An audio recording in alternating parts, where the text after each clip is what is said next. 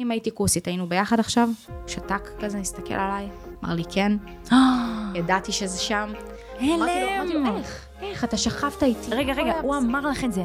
אמר לי את זה במילים האלה, מחוץ לקורס המשחק של אה, ערן פסח, בכאב לב רב, ספגתי את האמרה הזאת, ואמרתי לו, אבל איך? איך? אתה נמשכת אליי חצי שנה, שכבת איתי, לא אמרת מילה.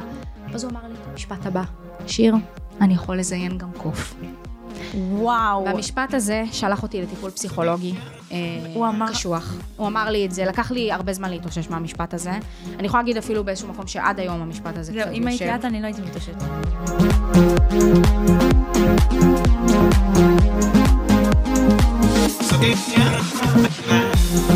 ברוכים הבאים לאינבוקס של מישל שיחות בלי פילטר בהפקת ווידו פודקאסט, והיום אנחנו עם שיר טרן. שלום, שלום. טוב, אז את גם שחקנית, גם דוגמנית, גם מקדמת דימוי גוף חיובי ברשתות החברת... חברתיות, גם שגרירת דורקס, גם מחברת הספר כשהראש והלב נפגשים, וגם כי משעמם לך מדי פעם, את פרמדיקית. וואי, זה כאילו כשאת, כשפתאום מקריאים את כל הטייטלים, כן. פתאום אני כזה, אה, וואו. שיט. יש מצב שעשיתי משהו. כן. כי ביום יום אני לא מרגישה את זה, ופתאום, כשאת אומרת את זה, שפתאום מישהו אחר אומר, אני כזה, בואנה, כל כן, הכבוד. זה כמו שעושים, אומרים לי, את עושה המון, ואני כזה, לא? ואז פתאום מונים את זה, ואת כזה, אה, אוקיי. כאילו, לגמרי. קול. איזה מטורף. אני באמת ממש שמחה שאת פה, כאילו, בסדר, ברובד האישי אני מאוד אוהבת אותך וזה, אבל אני גם מתה על התוכן שלך ועל המסר שאת מקדמת, איזה כיף. כי באמת היום את בין המשפיעניות היותר בולטות שמקדמות דימוי גוף חיובי, הייתה לך גם פינה מהממת אצל פאולה ולאון, נכון. שנקרא ג'ינס לכל מידה, פינה מדהימה. עשית שם פרויקט מדהים עם שתי בנות אחרות, תסלחו לי שאני לא זוכרת את השם. לי זוהר ואילור צחור. מצוין, מצוין. אה, פרויקט מדהים שבאמת אה, הלכתן לכל מיני רשתות ידועות והראתן שיש בעיה חמורה עם כל מה שקשור במידות ג'ינס של אה, מידה 40 ומעלה, נכון? משהו כזה. אנחנו בדקנו בעצם את כל טווח המידות, גם אה, אילור בעצם הייתה מידה 36, אני הייתי מידה 40 אז, היום אני קצת יותר, אה, ולי הייתה מידה 46, ובעצם באנו להראות שמעבר לזה שאין את כל טווח המידות פיזית בחנויות, גם כשיש מידה שכתובה על הטיקט כמספר מסוים, כשאת מודדת אותה, בפועל היא לא באמת המידה המדוברת. זאת אומרת, אני יכולתי להיות מידה 40, לוקחת ג'ינס שהוא במידה 40, אבל הוא לא מתאים לי, הוא קטן עליי. היא לא יואו. לבשה באחת התוכניות מידה 40, עכשיו אילור היא מידה 36. אז באנו להראות שיש כאן, כן, באנו להראות שיש כאן איזושהי בעייתיות. עכשיו, הבעייתיות הזאת היא, היא, היא כל כך חמורה, כי תחשבי על זה שאנחנו, אנחנו פחות או יותר היינו הממוצע של האוכלוסייה, ניסינו לגעת בכולם. נכון. אבל מי שקצת מעל הממוצע, ושוקל יותר, וצריך למצוא בגדים, הוא פשוט לא יכול. ממש. את, את נכנסת לקניון ואת פשוט מרגישה שאין לך שם מקום. את מרגישה שהאנשים לא רוצים שתקני. את נכנסת לחנויות ואת מקבלת מבטים של, את לא תמצאי פה כלום, מה את עושה פה? אוי ואבוי. וזו אה, תחושה נוראית, כי גם ככה את יודעת שקשה לך, וגם ככה את נאבקת עם בעיות משקל, וגם ככה את, את מרגישה תגובות מהסביבה ביום-יום. אז כשאת, את יודעת, את הולכת, שופינג זה דבר שהוא יכול להיות נורא נורא כיף, כאילו, לעיני, אה, אה, לעיני כל, אבל כן. כן. לפעמים הוא גם דבר נורא אישי. נגיד, תא מדידה, שהמוכרת ככה מציקה לך ואומרת לך, נו, איך זה? לפעמים לא בא לך להגיד לה איך זה. כי את מרגישה לא בנוח עם עצמך, את כל כך מתביישת. אני זוכרת את עצמי, אם בתוך תא מדידה לא הייתה מראה, אני לא הייתי נכנסת למדוד. יש כזה חנויות שלפעמים המראה היא מחוץ לתא המדידה. כן, אוי, לא יודעת אני איך- גם לא, אני זה לא עושה את סיוט, זה. לא, זה גם לא סיוט. נוח לי, זה גם לא נוח. זה בדיוק, למה לך, נגיד, זה מעניין אותי לדעת, כאילו, למה לך זה לא נוח? כי, עוד פעם, אם משהו לא יושב עליי בצורה שאני רוצה, אני רוצה להיות היחידה שיודעת את זה, א', ב', כאילו, מדי פעם זה גם כאילו פחות פרקטי, אם סתם בא לי רק למדוד אה, חולצה ובדיוק מדדתי מכנס והורדתי את המכנס והחולצה עדיין עליי, לא בא לי לצאת עכשיו ושוב פעם לש- לשים מכנס, כאילו זה גם...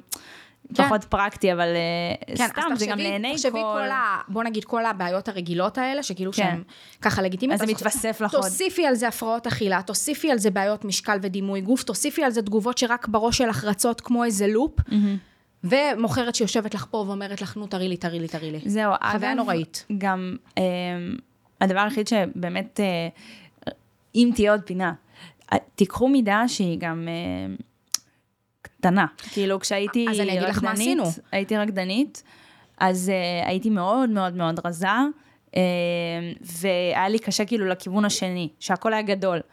אה, שזה גם בעיה אז שקיימת. גם על זה דיברנו, ואירחנו באחת התוכניות מישהי שהיא הייתה במידת פתית. היא הייתה בת, אם אני זוכרת נכון, תסלחו לי אם אני טועה פה, 30 ומשהו, והיא הייתה ממש מידה 32 או פחות מ-32, ובאנו להראות שהיא צריכה לקנות במחלקת ילדים. עכשיו בואי, הבגדים של הילדים, הכל טוב ויפה איתם, אבל הם מעוצבים לילדים, לא לנשים בוגרות. לא מתייחסים פה, אני אומרת קיצון במרכאות, כי אף מידה היא לא קיצון, אבל במרכאות מידות קיצון, מתייחסים אליהם כמשהו שהוא אה, ככה מנודה מהחברה. זאת אומרת, אם את מאוד מאוד מאוד רזה וקטנה ופתית, לא יהיה לך משהו. ואם את מעל הממוצע אה, באוכלוסייה מבחינת המשקל, גם לא יהיה לך מידות. כאילו מנדים אותנו, אומרים לנו, תקשיבו, אתם לא חלק. עכשיו, רק נשים פה על השולחן. המידה הממוצעת. המידה הממוצעת היא מידה, אני היום מידה 42, ואני המידה. הממוצעת. ואין אותה, אין אותה, יש חנויות שמייצרות עד מידה 40, באיזה עולם? למה לעשות את זה? למה? עכשיו, עזבי אותי שאני הממוצע, מה עושה מישהו שהוא מעל הממוצע? גם גברים, אגב, כן? כל השיח הזה תקף גם לגברים, שאומנם הבאנו רק מעט גברים אה, לתוכנית, כי ככה גברים משום מה נחשפים קצת פחות בנושא המשקל, אבל הבעיה הזאת קיימת גם להם, וכאילו, אני מנ- באמת מנסה לחשוב מה ניתן לעשות כדי לשפר את זה, וניסינו ככה להעביר חוק בכנסת שעדיין בתהליכים ועיכובים, את יודעת איך זה במדינה שלנו, הכל קורה לאט. גם החוקים וניסינו- שמועברים בסוף לא נדבר עליהם. כן, אבל מה שכן אני אגיד לך, זה שעצם העלאת הנושא לשיח ולמודעות, כבר עשה חלק מהעבודה, כי אני הייתי מקבלת הודעות משל, אני נשבעת לך, מאות הודעות ביום, של בנות שכותבות לי, תקשיבי, בזכות הפרויקט אני, אני הפסקתי להקיא, הבנתי שאני לא לבד, כל מיני, העלינו את זה לנושא, לשיח, ואנשים פתאום הזדהו, אמרו, רגע, גם אני כמוכן, אני, אני לא חריג, אני לא חריגה, זה היה כאילו, זה היה מדהים, ואני מרגישה שאני הייתי בסוג של מיני שליחות כזאת, אני מרשה לעצמי להגיד, שאני עדיין, זאת הסיבה גם שהמשכתי לתפעל את כל העמוד שלי עם נושא דימוי גוף, כי הבנתי שזה באמת עוזר לאנשים. לצד כל התגובות הרעות שאני מקבלת, ויש המון תגובות רעות, כן. אני מקבלת כל כך הרבה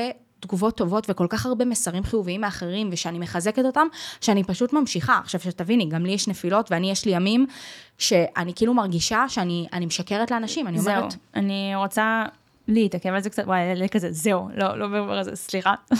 לא, פשוט אני, היום את במקום מאוד אה, פתוח לשיח, את מאוד לגמרי. אוהבת אה, מה שאת רואה, את מאוד מעודדת אה, נשים אחרות לאהוב מה שהן רואות במראה. זה לא תמיד היה ככה. לא רק שזה לא תמיד היה ככה, אני רוצה יכולה להגיד לך- שנחזור לשם. אז, אז בואו נתחיל רגע מההתחלה. כן. אני ואז נתקדם. ואז נתקדם, ואז נתקדם, נעשה את זה ככה לאט. אז בגדול, אני, מאז שנולדתי עד היום, בשום שלב לא הייתי רזה. לא הייתי בחורה רזה, אני תמיד הייתי מלאה, תמיד היה לי בעיות של משקל, גם יש לי בעיה בבול- בבלוטת התריס שככה לא תורמת לכל העניין, וככה אני משמינה מאוד מאוד מאוד בקלות. אמ, וגם יש לי נטייה להשמנה, גנטיקה. אה, ובאמת הייתי ככה שמנה כל חיי, ואני אהיה כנה ואגיד לך שבתחילת ה... בוא נגיד... החטיבה, התיכון כזה, זה לא משהו שהפריע לי. זאת אומרת, כן ספגתי קצת תגובות מהסביבה, אבל לא ברמה קטסטרופלית, והייתי ככה עם ביטחון עצמי חזק, שזה לא כל כך הפריע. אמ, עד בעצם השלב שהיה לי חבר ראשון שככה התנסיתי איתו מינית בפעם הראשונה בגיל 19, ושם התחיל לחלחל אה, מין פחד, מין חשש, מין תשומת לב שהוא שם לי על אזור המשקל. הוא שם לך? הוא שם לי. הוא שם הוא לך. שם לי. הוא העיר את תשומת ליבי לכך שנשמה, כפרה, את שמנה. עכשיו שתביני, אז הייתי הרבה יותר רזה ממה שאני היום, הייתי אז מידה 38-40, היום אני 42. אפשר להגיד אפילו גם 44 קצת, מרשה לי להגיד שקצת. אה, העליתי. אה, אבל בגדול, אה, הוא ממש... הוא העיר בהתח- בהתחלה בקטנה. קודם כל, אני גרתי באילת, הוא גר בבאר שבע, הייתי עושה ככה את הנסיעה, היינו ככה רק בצבא. את היית עושה את הנסיעה? לא, הוא היה גם עושה, אבל כשאני הייתי עושה את הנסיעה, אה, הייתי נכנסת דרך החלון, בחצי שנה הראשונה. מה? כן, הוא אמר לי, תקשיבי, למה? שלי... רגע, למה? אני מסבירה. אמא, ש... אמא שלו אה, חינכה אותו ליופי, והכי חשוב שהבחורה תהיה יפה, ורזה, ומטופחת, והוא פחד להגיד לה שהוא יוצא עם בחורה מלאה. אבל למה עשית את זה במשך חצי שנה? אוקיי, אז זה פה אנחנו נכנסים לאיזשהו היבט פסיכולוגי שהוא קצת יותר עמוק. היה לי ערך עצמי קצת נמוך, והרגשתי שאני כל כך רוצה לרצות אותו, והייתי כל כך מאוהבת, ואל תשכחי זאת אהבה ראשונה, וגיל 19, ופרפרים. כן, האהבה הראשונה זה אהבה עיוורת. ופרפרים, ואני עיוורת מאהבה, ואני מסתכלת ואני אומרת, זה הגבר שאני רוצה להתחתן איתו, וכאילו, הכי ילדה, Oh כאילו. God. וכאילו אמרתי לעצמי, רגע, רגע, הוא עושה את זה בשבילי, הוא גם אמר לי, תקשיבי, עדיף לך שקודם כל נהיה כאילו ממש בקשר חזק, ורק אז נספר לאימא שלי, כדי שלא יהיה מצב אה, אה, שהיא אחרי דוחה כמה את זה. זמן צריך להיות קשר חזק? אז חצי שנה נכנסתי דרך החלון, תחשבי מה זה, אני חוזרת גמורה מנסיעה של ארבע שעות באוטובוס של אגד כפרה עליהם, הם לא, לא נוסעים הכי נוח בעולם, ואני מגיעה, ואני נכנסת דרך חלון לתוך דירה, והיא יוצאת מוקדם בשש בבוקר לפני שהיא קמה, כדי, שהוא, כדי שהיא לא תראה אותי. שיר. ואז, כן, כן, אני יודעת, אני יודעת. אה, היום שאני מסתכלת בדיעבד, כואב לי, כואב לי על הילדה הזאת, אני מרחמת עליה. זה הגיע מאיזשהו מקום כאילו של הדימוי גוף גם? זה הגיע, בטח, כי אני גם באיזשהו מקום אמרתי לעצמי, היום אני יודעת להגיד את זה אחרי שנים. שמה, הוא קיבל אותי, אז כאילו... בדיוק, אני אמרתי לעצמי, רגע, יש מישהו שרוצה אותי, ככה. Oh my God. Oh בדיוק, הנה הוא רוצה אותי, רגע, למה, למה לתת לו ללכת? הנה, הוא רוצה אותי, כאילו, מי, מי עוד ירצה ככה שמנה? Oh והוא אומר לי, הנה, הנה, הכל טוב, תהיי שמנה, אבל בואי נסתיר אותך קצת. עכשיו, נכון שזה כל כך שגוי, ומי שעכשיו שומע את זה, שלא יעז לחשוב שעשיתי משהו שהוא נכון ו- וטוב, אבל אני מנסה להיכנס לעיניים שלי אז, ומנסה להגיד לך איך אני ראיתי את זה. אני ראיתי מישהו שאוהב אותי, ואומר לי, חכי, חכי, בשבילך אולי תרזי עד אז, אולי נספיק, אולי... בסופו של דבר, מה שקרה זה שאחרי חצי שנה, אני אמרתי לו, תקשיב, אני לא יכולה יותר להיכנס דרך החלון, בבקשה, כאילו, בוא, בוא, בוא נפגוש את אימא שלך. נכנסתי דרך הדלת הראשית, הייתה לו בית כזה פרטי, יפה גדול. אה, יפה. אני נכנסת ככה לבית, ואימא שלו רואה אותי, והיא אומרת לי, אהלן, נעים מאוד, מתכוונת לעשות דיאטה מתישהו? זה המשפט הראשון. חשבי שזה מה שהיא. נשבעת לך. זה היה, ככה הכרתי את אימא שלו. זה היה המשפט. עכשיו, הייתה לו ידידה כזאת, תקשיבי, הייתה לו ידידה הכי טובה, שהיא גם הייתה שמנמנה, ואימא שלו כל הזמן הייתה מעירה לה על מה היא אוכלת, איך היא נראית, מתי היא משנה את הרגלי התזונה שלה. אני נראה לי לא אחשוף, כדי שלא... בסדר, אז מי שאת, את יודעת כאילו, על מי אנחנו מדברות? מה עבר לך בראש? כן. אני מאוד מקווה שאת לא עושה את זה לעוד בחורות. לא, אני חושבת שהחברה הנוכחית שלו רזה. אז היא ככה קיבלה פטור מלהעיר, אבל זה לא משנה, העניין הוא, אני קצת כועסת על איך שאני הגבתי באותה צורה. כי את יודעת מה אני עניתי לה על זה? כן, כן, אני עושה, אני עושה דיאטה. די. כי הרגשתי, הרגשתי אשמה. הרגשתי אשמה על איך שאני נראית, הרגשתי אשמה שאני לא מספיק טובה, לא מספיק יפה, לא מספיק, לא מספיקה. הרגשתי שאני פשוט לא מספיקה, וזה תחושה נוראית, כי בפנים את, את אומרת לעצמך, רגע, אני, אני, אני כן שווה, אני, יש לי אופי מדהים, אני בחורה חזקה, אני חכמה, אני אינטליגנטית. אז מה, אז כי יש לי כמה קילוגרמים עוטפים, אני לא מספיקה? למה? את יודעת, זה, זה, זה, זה מפתח לך בראש, גם אם את לא מבינה את זה באותה שנייה, את מבינה שהמידע מחלחל, ולאט לאט את קולטת את עצמך, פתאום מתמודדת עם הפרעות אכילה, לראשונה בחייך. עכשיו, שוב אני מזכירה, אני הייתי ילדה שמנה כל חיי, ולא היו לי הפרעות אכילה. ופתאום הוא אומר לי, שומעת, אולי לא תאכלי את השוקולד הזה עכשיו, כי, כי את צריכה כאילו אולי קצת לשמור, ואולי לא תאכלי את זה, ולא את זה, ולא את זה. השיא היה, כשישבנו בארוחה משפחתית אצלי בבית, ואבא שלי הכין טוסטים כאלה משולשים, אבא שלי כפרה עליו, איך הוא חמוד, איך הוא מפנק אותנו שבאנו לאילת וזה. ככה, היה כזה משולש של טוסט, ולקחתי כזה ביס, והוא אמר לי, כאילו, ליד המשפחה שלי, אמנם בשקט, אבל הוא אמר לי כזה, תוציאי את זה, כאילו, תרקי, אל תאכלי את זה. אבא שלי קלט, התעצבן, הבת זוג שהייתה אז של אבא שלי, קלטה גם, לקחה חתיכת שוקולד או חתיכת משהו, דחפה לי ככה לתוך הפה. אומרת לי, תבלעי. מלכה. אומרת לי, תבלעי. עכשיו, לא, הם העלו אותי בסיטואציה, אני רציתי למות. תחשבי, היא אומרת לי, תבלעי, הוא אומר לי, תרקי, ואני עם דמעות בעיניים. אוי. בסוף בלעתי את זה. הלכנו לחדר אחרי ארוחה, הנושא התמסמס. הלכנו לחדר, ואז הוא עושה לי, לכי לשירותים, תקי את זה, או שאנחנו נפרדים. נפרדת, אני מקווה. נפרדנו. או, לפחות שם.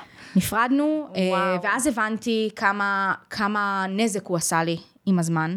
עכשיו, שתביני, לצאת ממה, הייתי איתו סך הכל שנתיים. סך הכל זה המון. זה המון. בגיל הזה זה המון. זה המון, וחוויתי את כל ההתנסויות המיניות שלי לראשונה איתו. גם תחשבי מה זה, להיכנס למיטה עם מישהו שאת יודעת שלא אוהב את הגוף שלך. את יודעת שמשהו מפריע לו. נכון, ניגע בזה. יש לי צלולית כזה ברגליים. Mm-hmm. והוא היה אומר לי, רק, הוא קרא לזה סימנים. הוא אומר לי, רק תורידי את הסימנים, רק תורידי אותם. וכאילו, את... לא יכולה לשמוע את זה. אני באמת, אני רוצה שתצאי, כאילו, אני עוד שנייה רוצה להפסיק את הפודקאסט ושתצאי, זה עושה לי רע. זה, זה עושה גם לי רע. תקשיבי, אני מדברת על זה והלב שלי דופק, כי זה מחזיר אותי אחורה לתקופה שבה לא מבינה איך נתתי לעצמי להיות ככה, לא מבינה מה עבר לי בראש, ואני, אני, הסיבה שאני עושה היום את מה שאני עושה, זה בשביל אותן בנות שאולי נמצאות באותה נקודה כמו שאני הייתי, ולא היה להן למי להקשיב, למי לשמוע.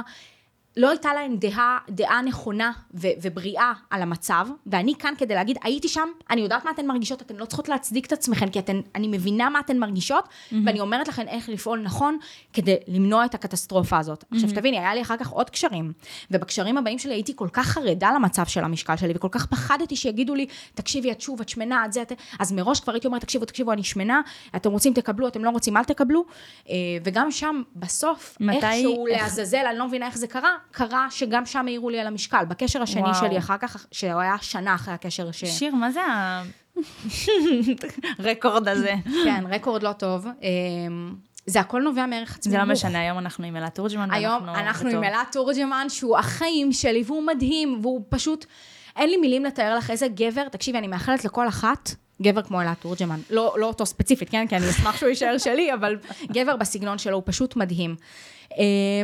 בגדול, הזוגיות שהייתה אחרי, אה, גם הייתה זוגיות שלכאורה התחילה בסדר והכל היה אחלה, אה, ובסוף כן היה איזה שהם הערות על המשקל, אה, טסנו לתאילנד, והוא אמר לי, תקשיבי, כאילו, ביום הראשון כזה אכלנו, וזה אומר לי, תקשיבי, אם את רוצה תמונות יפות, בשבילך, כן, בשבילך, כי אני יודע שיש לך את העניין עם המשקל, אז אולי לא תאכלי. מה? אני באותו רגע אמרתי לו, תקשיב, נשמה שלי, או שאנחנו נפרדים, God.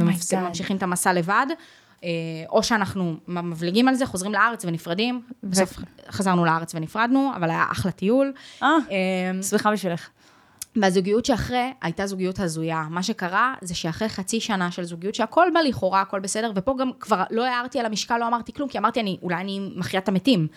לא אמרתי כלום, ואחרי חצי שנה הוא אמר לי שהוא לא מצליח להתאהב בי פתאום, ושהוא שיקר כל התקופה הזאת, ואמרתי לו כאילו, אוקיי, והמשכנו ללמוד משחק ביחד, וזה היה נורא כזה טרגי ודרמטי וזה, והיה איזה שיעור אחד שהוא יצא בסוף השיעור אחרי שאני בכיתי, ואמר לי, אני חושב שמגיע לי כאילו הסברים, ואני צריך לדבר איתך וזה. ואמרתי לו, הכל טוב, אני יודעת למה נפרדנו. אמר לי, למה? אמרתי לו, אם הייתי כוסית, היינו ביחד עכשיו? הוא שתק כזה, הסתכל עליי, אמר לי, כן. ידעתי שזה שם. אמרתי לו, אמרתי לו, איך? איך? אתה שכבת איתי. רגע, רגע, הוא בסדר." אמר לך את זה. אמר לי את זה במילים האלה, מחוץ לקורס המשחק של אה, ערן פסח, בכאב לב רב, ספגתי את האמרה הזאת, ואמרתי לו, אבל איך? איך? אתה נמשכת אליי חצי שנה, שכבת איתי, לא אמרת מילה. ואז הוא אמר לי את המשפט הבא, שיר, אני יכול לזיין גם קוף.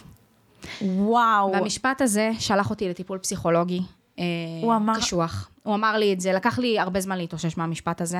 אני יכולה להגיד אפילו באיזשהו מקום שעד היום המשפט הזה זהו, קצת אם הייתי יושב. את, אני לא הייתי מתאוששת. תקשיבי, אלעד היום סופג ממני דברים וצלקות שהוא לא אחראי עליהם. זאת אומרת, הוא, אומלל. אלעד יכול בטעות סתם להסתכל עליי ולחשוב בראש שלו, וואי, איזה יפה היא. ואני חושבת. ואני אומרת, הנה, הוא חושב שאני אוכלת עכשיו ואני שמנה. ואני פתאום, פתאום בדיס עליו. והוא לא מבין מה אני רוצה, מישל, הוא לא מבין, הוא מסתכל עליי, הוא אומר לי, כאילו, מה יש לך? ואני, ועכשיו, לכי, לכי תסבירי איזה שריטה יש לך בגלל איזה אידיוט שאמר שהוא יכול לזיין גם קוף. אז היה לך רקורד מהמם, וכל אחד כזה מוריד אותך עוד יותר, גורם לך לשנוא את עצמך עוד יותר. איפה ה- קורה התפכחות. השיפט הזה שהבנת לא רק ש... וואלה, על הזין, אני מתה על עצמי, אלא שאת צריכה להעביר את זה הלאה גם. אז אני אגיד לך מה. קודם כל, נתמקד באיפה הבנתי שכאילו, הערך העצמי שלי תלוי בי ולא באף גבר. באמת, אה, אחרי המשפט הזה ששלח אותי ככה לטיפול פסיכולוגי, ניסינו להבין למה מלכתחילה כל כך אכפת לי ממה שאנשים אומרים. כאילו, איפה זה יושב לי. והבנתי שבאמת הערך העצמי שלי אה, היה נמוך. אני, אני הרגשתי שאני לא מספיקה בגלל שידעתי שאידיאל היופי שלנו הוא, הוא רזון. ולא הייתי רזה אף פעם. Mm-hmm. וזה חלחל, חלחל עם השנים, גם אם לא שמתי לב לזה במודע. התת מודע ידע שאני לא מספיקה. Mm-hmm.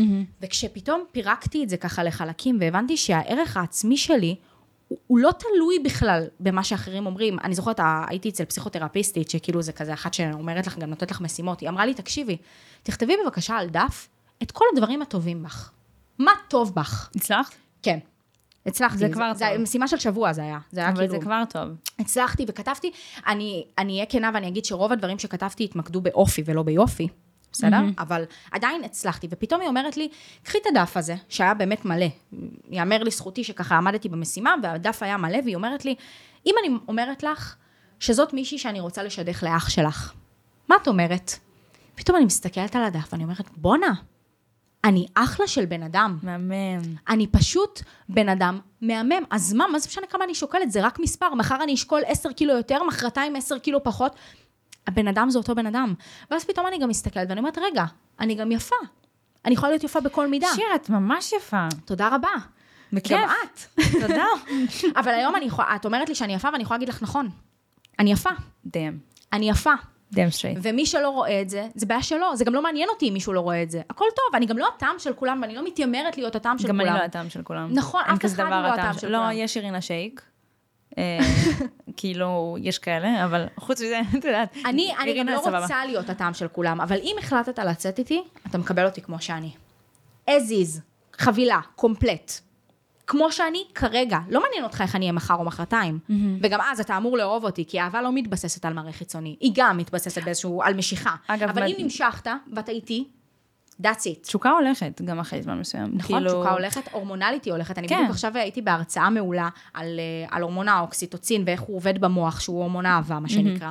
ובאמת אחרי ממוצע של שמונה חודשים, ההורמון הזה מתחיל לרדת, ובגלל זה גם מחפשים ישר פרטנר חדש.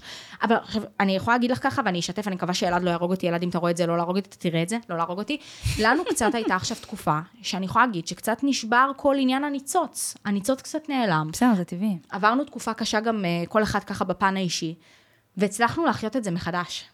הצלחנו, ואני מה זה שמחה, אני עוד שנייה אבכה, אלוהים ישמור. גם לי ולרון, כאילו, בואי, זה טבעי שאחרי תקופה מסוימת, גם אצלי ואצל רון זה, שנינו ממש צללנו עכשיו, כל אחד לתוך הקריירה שלו. אה, כאילו, אנחנו זוג שמאוד אה, מעודד את הקריירה אחד של השני ועוזר במה שצריך, כמוך וכמו אלעד. אה, אבל כאילו, בגלל שאתם כל כך מתרכזים ב... אני חייב להיות פה שם ואני חייב להיות פה שם, אז אה, השגרה ששוחקת זה, זה בסדר. כאילו, יכולה לקרות שחיקה, ומה שיפה זה איך מתגברים על זה. בדיוק. זה צריך כאילו, זה מה שמוכיח אם זוג חזק או לא, אם הוא אוהב או לא, אם זה מתבסס על תשוקה נטו או לא. ולי ולרון לפחות, זה היה ממש כאילו שיחה של, אני, אני יודע, אני מרגישה, אני ככה, אני זה, אה, ומה עושים מפה? וטפו טפו, טפו טפו. נכון, כל עוד יש רצון משני הצדדים, הכל אפשרי ומתגברים על מכשולים. כן. ובסוף אנחנו נמדדים בדיוק ברגעים האלה של הקושי, לא ברגעים שהכל יפה וכיפי ומלבב, כי, כי זה קל. בדיוק בקושי צריך לדעת מה קורה. הנה, נגיד עכשיו, אני עברתי תקופה מאוד קשה בפן האישי, אה, גם ככה קצת בעיות רפואיות במשפחה, וגם ככה באמת עליתי במשקל, והייתה לי ככה איזו נפילה משמעותית של, רגע, מה קורה עכשיו? אני שוב מרגישה שאני חוזרת לכל האחורה שלי ולכל ההפרעות אכילה שכבר היו לי, איך זה קורה כשאני המנטורית של כל הבנות האלה שאומרות לי, בזכותך לא הכיתי, איך אני מרשה לעצמי ליפול שוב? נפילות זה בסדר. נפילות זה בסדר וזה הכרחי באיזשהו מקום, כי את רק מתחזקת עוד יותר. כמה, כמה חזקה שאת חושבת שאת פתאום אחרי נפילה, שאחרי שאת קמה ממנה, את אומרת, בואנה, אני הרבה יותר חזקה עכשיו, וכבר לא חשבתי שאגיע לר... שאני אגיע לרמות חוזק בול, כאלה. בול, בול. ואלעד בתקופה הזאת, תקשיבי, הוא ספג כל כך הרבה חרא. באמת, הוא פשוט, אני לא מאמינה שהוא נשאר. כאילו, אם זה היה הפוך, אני, אני הייתי, אני הייתי את מתחרפנת. מבינה שאת לא מב... מאמינה שהוא נשאר? לא, אני לא מאמינה, צריך? אבל זה לא קשור ל- לערך עצמי, זה קשור לזה שאני באמת הייתי אליו. אלעד, סליחה, אני אוהבת אותך כל כך, אני הייתי פשוט בן אדם נוראי בתקופה האחרונה, בגלל זה גם התרחקתי קצת מכולם ולקחתי קצת אה, דיס מהרשתות, כי הרגשתי שאני שנייה צריכה רגע להתאפס על חיי, ועכשיו אני ככה ב- בעלייה מחדש. אבל בגדול, הנפילות האלה הן נפילות טבעיות והן נפילות חשובות, וזה בסדר ליפול. אני... ממש. אני, הסיבה ש... אה, ככה אנחנו מתקשרות למה שאמרנו מקודם, הסיבה שהחלטתי שאני הולכת על זה ומראה את זה ברשתות וחושפת את הכל ככה בשיח גלוי, זה כי אני מרגישה שבנות צריכות לראות את הקשיים, גם לא בנים, רק בנות. גם בנות, אה, גם בנים, כן. גם בנות, גם בנים. כאילו, באתי ישר לתקן והקדמת אותי. אבל אה, כן, כולם צריכים להיחשף גם לקשיים, כי באינסטגרם אנחנו מייצרים תמונה מאוד מאוד ורודה, ומאוד מאוד כיפית, ופרפרים ונצנצים, ובתכלס, זה שקר. בואי נשים את זה על השולחן שהאינסטגרם ברובו הוא שקר. אנחנו ברובו. משתפים מטבענו ב- את ב- מה ש... כמעט במלואו. לא בכולו, כי יש הרבה... כמעט, כמעט במלואו. 90 יש אחוז. יש הרבה דברים גם אותנטיים. את יכולה לקחת לדוגמה את אה, יובל כספית עכשיו, שעברה אה, ככה פרידה מאוד מאוד. רצינית, והיא משתפת את הרגעים הקשים, ואנשים יכולים להגיד, אה, היא פותחת מצלמה ובוכה, אה. ממש לא, אני מכירה את אני יובל אישית, ויובל מדהימה, והיא עשתה שם דברים שאני הייתי שמחה לראות אז כשהתמודדתי עם פרידה מאוד קשה. אז בדיוק ככה, כשיש את הדוגמאות האלה ככה ברשת, שהן באות לידי ביטוי, בסופו של דבר בפרצופים של אנשים שאת מכירה, שאת רגילה לשגרה הטובה שלהם, ופתאום את נחשפת גם לשגרה הפחות טובה, את פתאום אומרת, רגע, אני יכולה באמת להשפיע. וזאת הסיבה שאני עושה את זה, וזאת הסיבה שאני משתפת. וגם כשעכשיו הייתי ככה בקצת תקופה קשה, שיתפתי ברשתות ואמרתי, חבר'ה, אני קצת בתקופה קשה, עוד לא שיתפתי במלואו, כאילו, כאילו, את כל הסיפור ומה קרה, אבל לאט לאט. כן. אה, אבל בגדול, אני חושבת שזה זה מה שנועדתי לעשות ברשתות. אני חושבת שלנצל את הכוח שלי אה, כדי להשפיע לטובה על אחרות ואחרים, זה אין טוב מזה. אם לא עושים את זה ברשת, אני חושבת שזה אפשר, יכול להיות סתם כתחביב, אבל אני ממש לוקחת את האינסטגרם כחלק מהמקצוע שלי. אני מבחינתי, סושיאל זה חלק מחיי, כי אני רואה כמה השפעה יש לי וכמה משמעותית אני, והמילים שלי באמת, אנשים לוקחים אותם ברצינות. לגמרי. אנשים שומעים את המילים שלי ואומרים, אוקיי, יש פה משהו. בוא נקשיב, בוא נדבר, בוא, בוא, בוא, בוא, בוא נעשה את זה. מעוררים שיח בעקבות זה, ואת יודעת, לוקחים תובנות לעצמם, ואני אני מבחינתי עשיתי את שלי בעניין הזה, אני ככה אני. מסכימה איתך. אני גם, דיברת על נפילות, אה, ובאמת שזה משהו הכרחי, אני גם מסכימה איתך, אה, לא זוכרת איפה שמעתי את המשפט, אבל אה, כשאתה במקום הכי נמוך, משום אתה יכול רק לעלות. לגמרי. השאלה, איך את עולה מנפילות? לא בהכרח בהפרעות אכילה, בכללי, נפילות, בחיים. אז אני אגיד לך מה, אני חושבת שזה לא, אין פה תבנית ברורה. זה לא שלבי הקסם. כן. כל פעם את מגיבה לסיטואציה אחרת, גם אני אגיד לך מה, כשאת נופלת, את לא תמיד יודעת איך תגיבי לנפילה. זאת אומרת, כל פעם זה אחרת. ואני חושבת שבסוף מה שצריך לעשות זה א', לא להילחם בנפילה. נפלת, מותר לבכות, מותר להיות מבואסת, מותר לקחת כמה ימים לעצמך. זה החולשה הכי גדולה שלי, אני לא את, כי את פרי יודעת... control, כי את לא יכולה. אני מתביישת בזה שאני בוכה. זה... אז לא. כן. ההפך, מישל, ההפך, את צריכה לתת את המקום הזה, כי בסוף אנחנו, זה אנחנו לא הרוסייה. שלי. אבל זה בדיוק זה, את לא רובוט, יפה שלי, את לא רובוט, ואף אחד מאיתנו הוא לא רובוט. בסוף הרגשות האלה, הם מה שהופכים אותך גם לבן אדם שאת היום, ובסוף הקשיים שלך מעצבים אותך. אז נכון, זה קצת קשה לשחרר ולהגיד, אוקיי, יש עכשיו כמה ימים שאני צריכה לעצמי, אבל הגוף מאותת את זה, הגוף, תקשיבי, אני התחילה לי נשירה, והגוף. מסמן לך, תעצרי שנייה, הכל בסדר, ואני אשאל אותך שאלה הכי קיצונית בעולם, מישל, מחר בבוקר את קמה, העולם עצר, את לא יכולה לעשות כלום, אפס עשייה. מה קורה? חוץ מזה שאת מרגישה שקשה לך, מה קורה פיזית? העולם מפסיק להתקיים? לא. הכל ממשיך כרגיל. אז לקחת כמה ימים ותתני בראש עוד פעם עוד כמה ימים שתרגישי יותר טוב. אני מבטיחה לך, התוצאה תהיה רק יותר טובה. אז ברגעים האלה של הנפילות צריך להגיד לעצמנו, זה בסדר שנייה לקחת את זה, אבל זה גם בסדר לדעת שזה זמני, ואנחנו קמים מפה. Mm-hmm. תלוי מה אופי הנפילה. אני יכולה להגיד לך שבהפרעות אכילה לצורך העניין, אם אני רואה שפתאום אני מסתכלת ככה על המשקל שלי, תקשיבי, אני ממש נאבקתי מעצמי, בעצמי לפני כמה שבועות, לא ללכת להקיא שוב. ואני אומרת וואו. כאילו, יואו, איך זה קורה לי? איך זה קורה לי אחרי כל כך הרבה שנים שאני כבר הצלחתי, חשבתי שזה מאחוריי. וישבתי שנייה, אלעד גם קצת עזר פה ואמר לי, את הכי יפה בעולם, את סקסית, את זה, אני מתה עלייך, איזה תחת, איזה זה. נו, בואי, בואי. כן, הוא, קצת ניסה ככה לעודד את העניין, גם אין חשק מיני בזמן הזה, וזה כאילו, כן. מסכן, שלי, אלעד, לא משנה, בסוף, אני כאילו אמרתי לעצמי, שנייה, מסקנת כן. הפודקאסט, אלעד. אמ, אני אגיד לך מה, אני אמרתי לעצמי, שנייה, מאיפה זה מגיע עכשיו? מה, מה, מה קרה לי פה? ניסיתי לנתח את הדברים, למה הגעתי למצב ששוב אני מרגישה ככה? מה קרה? וניסיתי לפרק את זה דבר דבר, והבנתי שהכל בסוף זה איזושהי, איזשהו לופ שהכנסתי את עצמי בראש אליו. ואני צריכה לצאת ממנו לאט לאט. אז הזכרתי לעצמי מה עושה לי טוב, והתחלתי לעשות את זה יותר. הזכרתי לעצמי להקיף את עצמי באנשים קצת יותר, אה, אה, שאני יותר אוהבת ויותר תומכים ומכילים, כי לא כולם תומכים ומכילים בתקופה הזאת. יש אנשים שאין להם סבלנות וזה בסדר. כן. עשיתי לעצמי טוב במחשבות, ניסיתי כל פעם, כל פעם שמחשבה רעה נכנסה, נתתי עליה מחשבה אחת טובה. עם כמה שזה קשה, זה קל להגיד, כן. קשה לעשות, אבל אם עושים את זה, זה קורה. אה, ובסוף הגעתי לאיזשהו מצב שאני אומרת, אוקיי, זה בסדר גם להיות על טייס אוטומטי עד שהדברים מסתדרים. זאת אומרת, להיות באיזשהו איזשהו פלטו של אני לא בטוב, אני לא ברע, כן. אני איפשהו באמצע, ולאט לאט דברים יסתדרו, ולאט לאט דברים מסתדרים. כי בסוף החיים חזקים יותר מהכל, ואנחנו מתקדמים, ובסוף אנחנו צריכים לעשות פה איזושהי אה, אה, תזוזה מתמדת. את לא יכולה להישאר סטטית. בסוף זה, זה, כן. זה כן ישתנה. ופתאום את מקבלת עוד בשורה אחת שמשמחת אותך, ובשורה אחת שמורידה אותך, ובשורה שמשמחת וזה, ופתאום את מתחילה להבין למה את נותנת יותר משקל ולמה פחות. זה כף מאזניים כזה שאת משחקת איתה. ובסוף את יוצאת מזה, כי זה תקופות, כי לא משנה כמה רע לך עכשיו, בסוף הדברים ישתפרו. נכון שיהיו דברים שישאירו צלקות וחלל ו- ו- ודברים שככה ילוו אותך, אבל זה גם הדברים שמעצבים אותך, והופכים אותך לבן אדם חזק יותר, טוב יותר, אה, עם אמונה עצמית חזקה יותר. אמונה בעצמך הכוונה, כן? כן, כן, אני כן, אישית כן. לא מאמינה באלוהים, אז אה, בעצמי. לא ניגע אה, בזה. אני אלוהים, סתם. אולי לא. בפודקאסט אחר אני אדבר על דת. אה, זה יהיה פודקאסט מעניין, מאחר כן, ואני... זה יהיה פודקאסט אה, אה, קשוח. לא מאמינה יותר מדי. לא, אני מאמינה בישות אלוהית. כן? אני לא מאמינה באלוהים ספציפית ליהודים או משהו כזה, כאילו, אני, אני לא אדוני. מאמינה באלוהים בכלל, אני חושבת שיש לזה חלק בזה שעברתי ככה חיים קשים וככה ילדות קשה, אבל אני לא, לא, לא, רואה, לא רואה היגיון ב... טוב, זה נהיה קצת דתי. כן, נו, בוא, בוא, נעבור... אה, אה, אגב, מה רציתי להגיד? אה, כשאנחנו נופלים גם, אנחנו הרבה פעמים חושבים שרק אנחנו נופלים. ואת יודעת מתי הבנתי, במיוחד אם אנחנו כבר בנושא של כאילו דימוי גוף, שכולם מרגישים רע, לא משנה כמה כוסית או, כולם כוסים. כוסיות. לא משנה כמה כביכול לפי החברה את לפי אידיאל כוסית. היופי. היינו ביורדים כוכבים, בחדר מדידה לפני איזה... אמ, אחת מהתוכניות, זה היום לפני, מדדו עלינו סופית כאילו את כל האוטפיטים. אה, והיה את עדן פינס. ועדן פינס, מהממת. זה פלא הבריאה הדבר הזה. את כאילו מסתכלת עליה ואת חושבת שאין לה בעיות בחיים.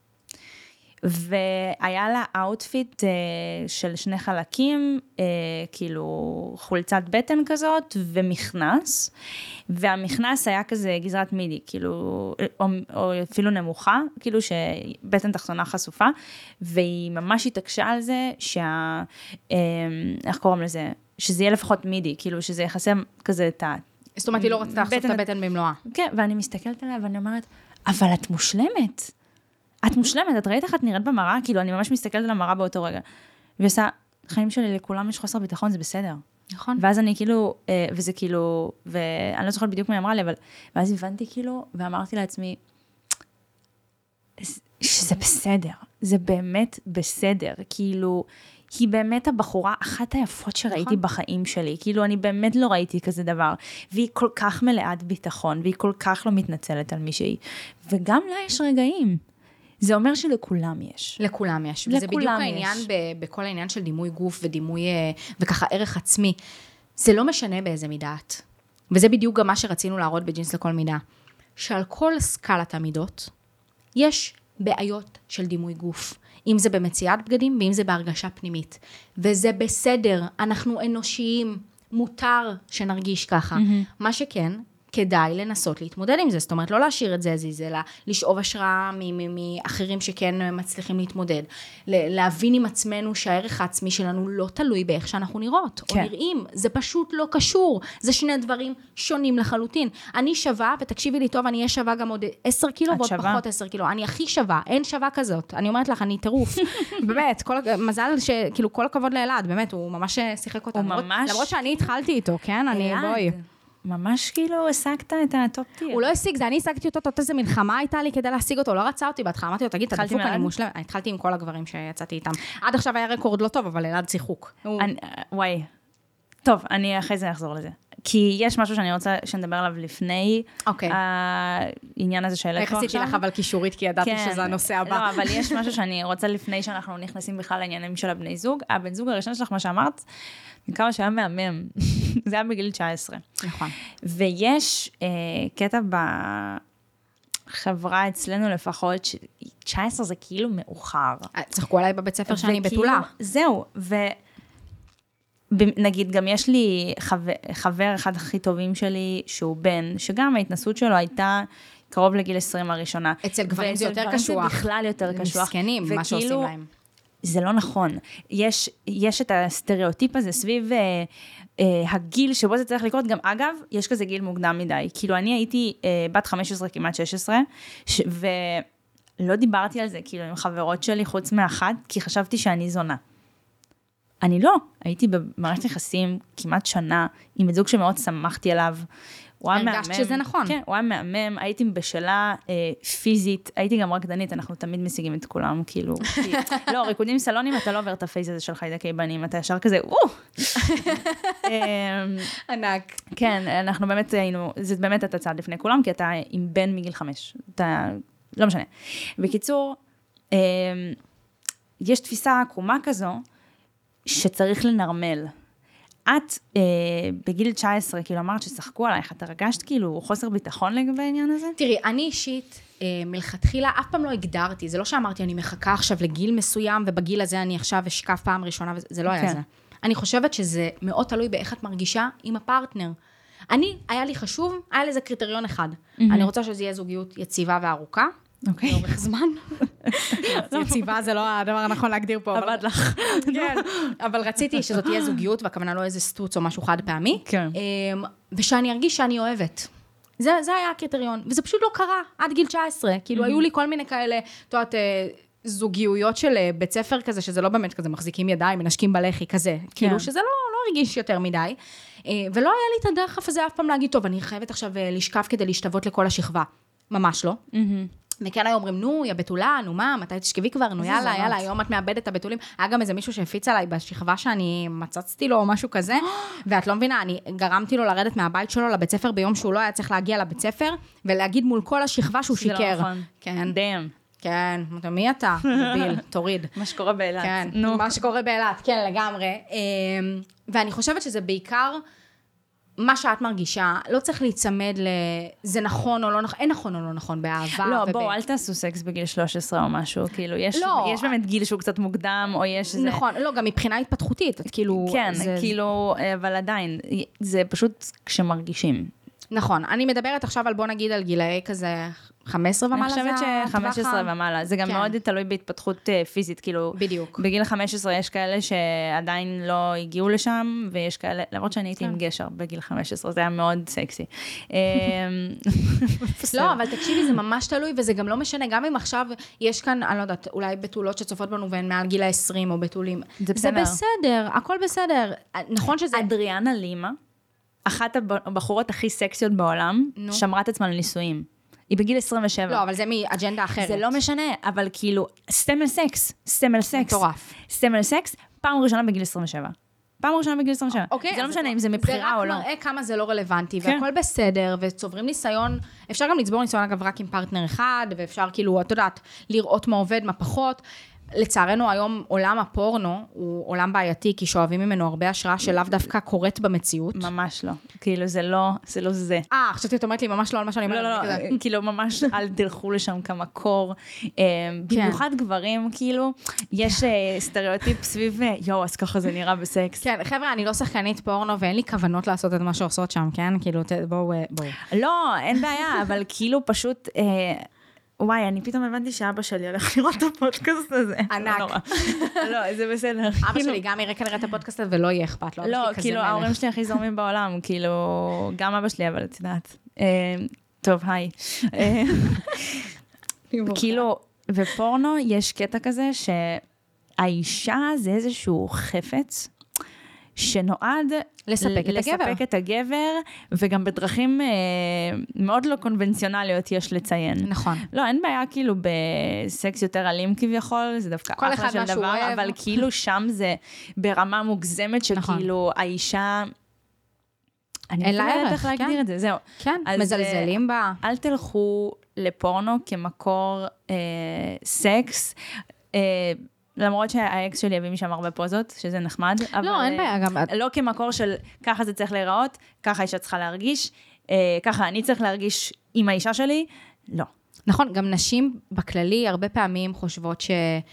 גם בגלל העניין של הפורנו וגם בכללי בגלל מה שככה מושתת בחברה, חושבות שהן צריכות לספק את הגבר, וזה לא נכון, אמרתי את זה גם בפודקאסט אחר שהתארחתי בו. גם נשים צריכות לגמור וגם נשים צריכות להיות מסופקות מהאקט. הגבר שם באותה מידה, כמו שהאישה שם, אה, ושני שני הצדדים צריכים לצאת מסופקים. Mm-hmm. ככה גם בדורקס אנחנו מעלים ככה את השיח הזה ואת המודעות לשיח מיני. לנרמל שיח מיני. לנרמל. קודם כל אפשר לדבר על זה, הנה אנחנו מדברות על זה, לא קורה כלום, תראו, אין רעידת נשים אדמה, גם. אין כלום. שתי נשים גם. פתאום יהיה רעידת אדמה. שתי, נ- זהו, עכשיו עם התקופה הזאת זה כן. קצת מסוכן. אבל uh, גברים יותר נורמלי, שהם מפתחים שניהם שיח על מין. אתה לא מבין, זיינתי כן. אותה אתמול. אה, ונשים, אה, במיוחד אה, בגיל ההתבגרות, במיוחד נגיד, אה, אני כאילו איבדתי את הבתולים שלי קרוב ל-16, ואני לא דיברתי על זה כמעט עם אף אחד, ואז כאילו בדיעבד גיליתי שהרבה היו איפשהו באזור שלי, וגם אם לא זה בסדר, אבל... אה, וגם אז התחיל עוד שיח שכאילו, פתאום כל... כולן גומרות, כולן נהנות בסקס ישר. יש בנות שלא יודעות אפילו מה זה לגמור. לאף אחת אין בעיות בסקס, ואני כאילו אספר משהו, לי כנערה היה לי בעיה עם השרירים של הרצפת הגן. זה כאב לא נורמלי, ואני חשבתי שמשהו לא בסדר איתי. ואני בכוונה מדברת עם כל החברות שלי על זה עכשיו, כי פתאום דיברתי על זה, ואז מסתבר שלעוד חברה שלי היה בעיה כזו. קודם כל, כאבים במהלך סקס זה משהו שהוא כל כך נפוץ. זהו, ואת לא, וזה, לא מדברים על זה, ואף אחד לא- ואז אתה חושב שזה עדיין לא בסדר. את חושבת שאת לא כן. בסדר. אז קודם כל, אני רק אגיד ככה, מהצד הפרמדיקי שלי, אני רק אגיד, קודם כל, אם יש כאבים בסקס, בבקשה ללכת להיבדק אצל רופאת נשים, כן, יש המון גורמים נשים, לזה. מי, מי שנוח לכם. אה, יש הרבה גורמים והרבה סיבות שיכולות להיות לזה, חלקן רפואיים, חלקם לא, אבל כדאי ללכת לבדוק. כן, אה, חד משמעית. יש הרבה גורמים, כאילו, הגורם אצלי רצפת הגן, שאם מישהי לא יודעת מה זה, יש לכם בעצם את השרירים באזור המבצע אה, שנקראים רצפת הגן, והם יכולים להיות מאוד דפוסים. מבלי שאתן יודעות אפילו, לי נגיד זה קרה בגלל הספורט, אה, וצריך לשחרר אותם, בפיזיותרפיה, כאילו לכל דבר, עם כמה שזה נשמע מוזר, אה, ועם כמה שזה מביך, ועם כמה שזה, שינה לי את החיים. מדהים. שינה לי את החיים, אבל כאילו הייתי בטוחה שמשהו איתי לא בסדר, כן. ושכולן אה, מסביבי נהנות מסקס כאילו וגומרות וזה, וכאילו, זה גם אגב, אצל נשים בעיקר, ככל שהן יותר מתבגרות, הן יותר נהנות מזה. כאילו, יש, אה, אם, אפילו דיברתי על זה עם אמא שלי פעם אחת, יש נשים שאחרי לידה פתאום מגלות מה זה סקס. וואו, מדהים. אה, אז כאילו, זה בסדר, פשוט צריך לנרמל את השיח הזה. לגמרי. גם אצל נשים, גם אצל גברים, כן. בין נשים לגברים. נכון, גם הרבה גברים לא מודעים לזה שרוב הנשים לא גומרות מחדירה. וצריך איזשהו גירוי חיצוני בדגדגן, אה, והרבה גברים מגיעים לאיזשהו מצב של תסכול, כי הם חושבים שהם כן. לא, גור, לא גור, אה, מצליחים לגרום לבחורה שלהם לגמור, והם לא מבינים בכלל שלא כולן גומרות ככה, כי לא כולן מתקשרות. בקיצור, צריך להעלות את השיח הזה, וזה משהו שהוא חשוב, ולדבר, פשוט לדבר עליו, זה אין טבעי מזה, כאילו זה הכי נכון. טבעי שלנו בעולם. והכי, אם נדבר על זה, אם אתם נמצאים, אה, גם אגב, לא רק במערכת יחסים, יש לכם פרטנר שאתם מקיימים איתו יחסי מין, תקשורת. כאילו, אני בהתחלה עם הפרטנר הראשון שלי, אז חשבתי שאני לא צריכה להגיד כלום, אה, כי זה פשוט אמור לקרות מעצמו כמו בסרט. ממש לא. ממש ממש לא. תקשיבי, תקשורת, מה שאמרת פה, זה הבסיס להכל. כן. גם, אגב, גם בזוגיות, בלי כן. קשר לסקס. בכללי, תקשורת זה... חד משמעית. זה מדהים. אם את תדברי ותגידי מה מפריע, ומה את צריכה יותר, ומה את אוהבת יותר, ומה את אוהבת פחות, הכל יסתדר. צריך פשוט להרגיש בנוח מספיק עם הפרטנר ולסמוך עליו בשביל לעשות את זה בצורה נכונה, אבל לתקשר זה הפתרון ל-90% מהבעיות שלנו בחיים, באמת. פשוט ממש. לתקשר עם, עם אנשים, עם פרטנרים, עם, עם, עם הכל, עם הכל, בכל סיטואציה שאת נמצאת בה. אז זה סופר חשוב, ואני בעד. יש. טוב, אנחנו, באמת אה, יצא לך לעלות שהתחלת עם אה, כמה גברים שהיו לך בחיים. כן. אני רוצה לפתח על זה דיון, שאגב, זה לא דיון של כן או לא, זה דיון שאני הרבה פעמים מתעכבת גם עם החברות שלי עליו. אני, אה, אולי, אני חושבת שהסיבה לזה אצלי, זה גם אה, הבית שגודלתי בו, אצל רוסים את רואה את זה פחות, אה, וגם ריקודים סלונים, זה מאוד כאילו כזה, הגבר מוביל. כן. לא, באמת, כאילו, בריקודים סלונים זה עובד ככה, כאילו, הגבר סוג של, אה, הוא המסגרת, והאישה היא זזה בתוך המסגרת, הוא כאילו נותן את הסוג של פוש והיא הפול. כאילו, זה, זה אוקיי. סוג של הדינמיקה. אז אה, זה תמיד, כאילו, זה, זה, זה הערכים שלי, מאוד קשה לי לזוז מזה. בחיים לא התחלתי עם גבר. אני יכולתי את כאילו... רוצה? אני יותר, מ- זה כאילו, אוקיי, אני אסביר את זה ככה. קודם כל, יש את הקטע שאני יכולה לעשות עיניים או סממנים, אבל כאילו הוא ייגש, אבל... לא, לא, אה, להתחיל זה היי, אני יכולה גבר- להתחיל איתך? להתחיל עם גבר, אני כאילו, יש לי חברה הכי טובה שלי, שגם לה קוראים מישל, שאנחנו מדברות על זה כל הזמן. היא כאילו בעד אה, להתחיל עם הגבר. היא בעד חצי-חצי בדייט תמיד. ראשון. אני לא. לא רק בדייט ראשון, תמיד. זהו. אבל זה לא. סתם- סתם איזה- בהמשך, כן, אבל את מבינה, וזה לא שהיא אומרת לא נכון, או שאני אומרת לא נכון, אבל כאילו אני מסתכלת עליה, אה, ואני אומרת, יואו, הלוואי ויכולתי להיות הרבה יותר חופשייה בקטע הזה, אבל אני לא יכולה לצאת מזה. אני אגיד לך מה, הכל מתחיל... אז אני רוצה כאילו לדבר על זה, בין- כן ב- או לא. הכל מתחיל בהאם בכלל את רוצה לעשות את זה, והאם זה משהו שבוער בך. אם, אם את רוצה ויש בעיה של ביטחון, זה משהו שאפשר לעבוד עליו. אבל יש כאלה שלא דחוף לא, להם להתחיל, וזה. בסדר. לא, אני אומרת כאילו, במהלך האקט. אני, אני פשוט... א', זה נובע משני דברים אצלי. אחד, אין לי דחיית סיפוקים, אני רוצה שדברים יקרו כאן ועכשיו ואין לי כוח לחכות. אני גם לא אוהבת משחקים, כל ה... הוא שולח לי הודעה, אז אני אחכה שלוש שעות, אני לא, ממש לא לא מחכה שלוש שעות. משחקים, אני לא בעד משחקים, אבל אני כאילו, הוא זה שצריך לשלוח את ההודעה. לא. למה? למה? למה? למה? ממש לא, אין שום סיבה. תקשיבי, קודם כל, אני בעד מאוד אה, שוויוניות ככה, ואם זה שוויוניות אה, מבחינת אה, תשלומים, באמת, אין סיבה שהוא ישלם, כאילו, בעיניי. מה, בדייט ראשון? אין סיבה, אוי. למה? למה שהוא ישלם? רגע, השולחן זז. תמשיכי. אין סיבה, אני לא רואה איזושהי סיבה. היו פעמים שאני אפילו פרנסתי יותר מהגבר אה, מבחינת אה, הכנסות אה, בחודש, אני לא רואה סיבה שהוא ישלם. למה שהוא ישלם? אני, יש לי כסף, אני יכולה, אני אישה עצמאית לעצמי, אני לא צריכה שישלמו עליי. אבל הוא צריך לא, בעיניי. הוא לא צריך, זה גישות שונות, אבל זה בסדר שאת גם לא, חושבת ככה. זה גם בסדר שאת חושבת ככה. תקשיבי, זה נורא כיף שמישהו אני- מציע לשלם עליך, כי זו תחושה כזה של יואו, אני נסיכה ומשלמים עליי, אבל אני לא צריכה את זה, אני לא צריכה רוצה כאילו. להציג שתי גישות, זה, זה כל ה... יאללה, מדהים. אני פשוט... בואי ניכנס אחת יאללה. לא, כאילו, אני מבחינתי פשוט, גבר כן צריך לשלם. אה, לפחות בדייטים הראשונים. למה? כי מה זה נותן לך? תחושה שמה, שהוא רוצה אותך? הוא יכול להגיד לך שהוא רוצה אותך גם בלי לשים כסף. לא, זה תחושה של, יש קטע כזה של ג'נטלמניות. כאילו, שיפתח לך את הדלת. גבר, הוא ג'נטלמן צריך באותה גם מידה. לפתוח לי את הדלת. אז זה- לי אין איך את שאני זה, רואה את ואני זה. גם אגיד לך יותר מזה, במיוחד בהתחלה כשאנחנו עוד לא יודעים לאן הדברים הולכים, למה ש... את יודעת כמה כסף גברים שופכים מסכנים בדייטים ראשונים שלא קורה איתם כלום אחר כך? מה? לא, זה לא עובד ככה. תקשיבי, לא כולם עכשיו אה, עשירים. לא, ויכולים אבל זה לא בהכרח לעצמם. בסוף לעשירים. כולנו רוצים למצוא לא, אהבה, זה לא לא חייב לפגוע בכיס. זה לא בהכרח לעשירים, כאילו סתם אפילו... אה, אני ורון, אה, הדייט הראשון שלנו, זה היה דייט שהיה אמור להיות שעה וחצי סרט, נמשך עשר שעות. כאילו, לא היה שם שום תשלום או משהו יופי. כזה.